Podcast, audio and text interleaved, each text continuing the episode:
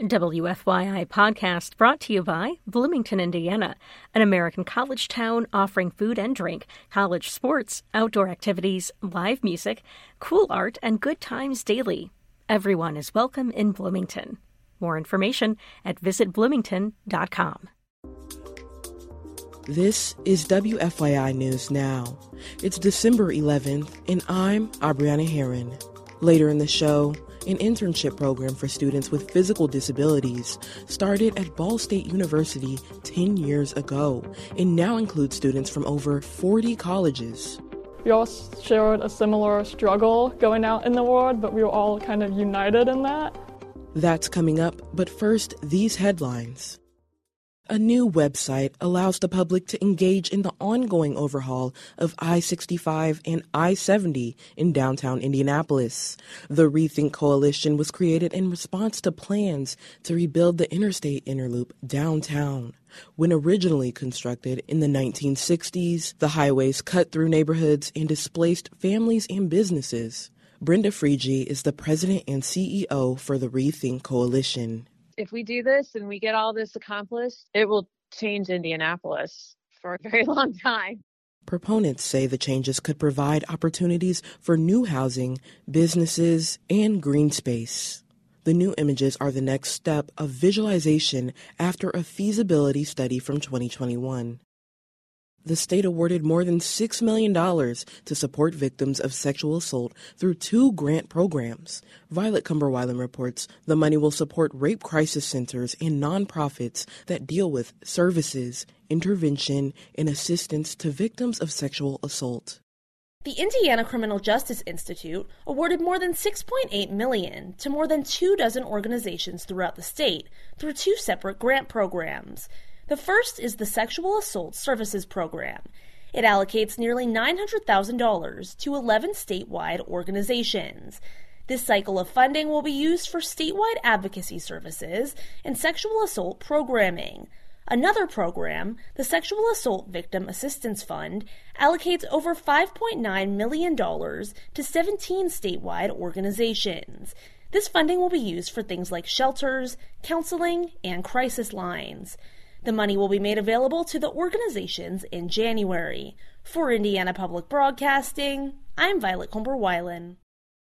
The FDA approved a new gene editing treatment for sickle cell disease.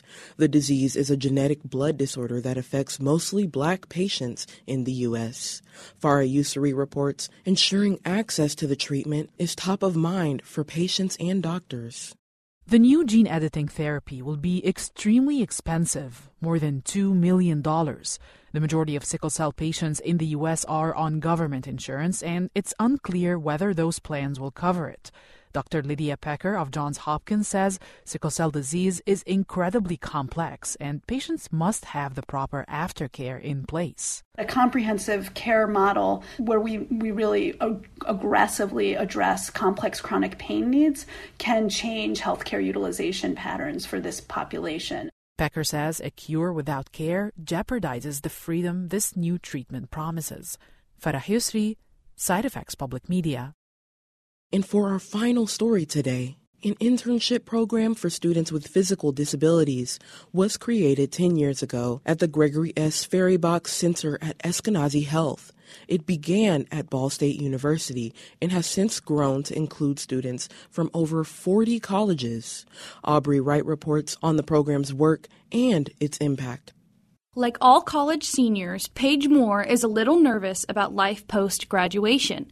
What is she going to do? That's always the big scary question. A neuroscience major at Indiana University, she wants to study how diet impacts the brain.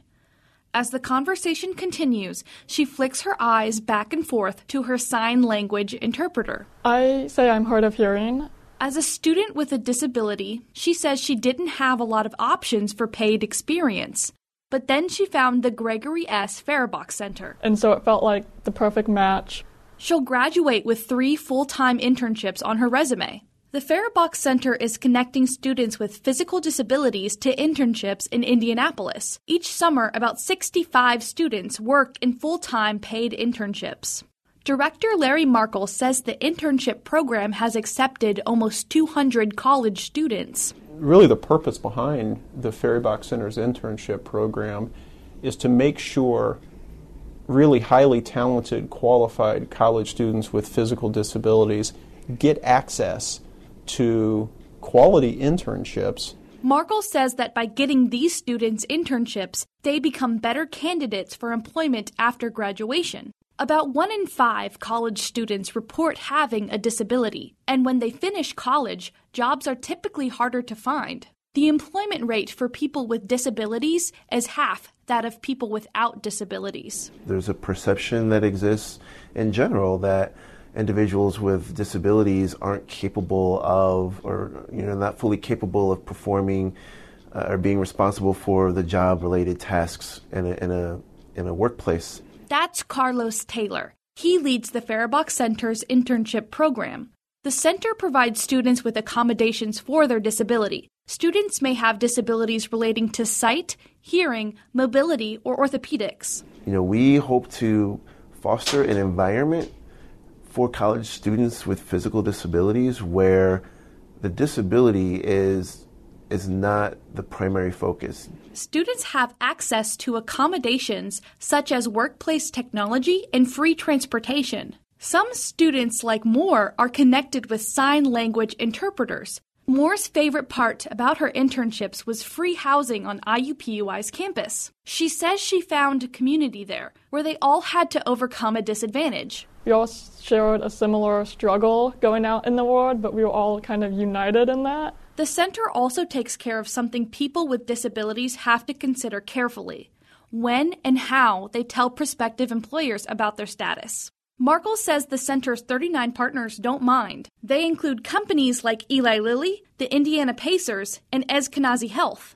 They've asked for more Fehribach Center interns and hired some after graduation. So we're seeing a high rate of students with physical disabilities who've participated in the program um, find equitable employment after their internship. The center also offers interns professional development Sometimes they talk about things like financial literacy, and other times they get into how to receive accommodations at work. But we want to help them think about that ahead of time so that they aren't scrambling and trying to figure out what do I do next? How do I do this?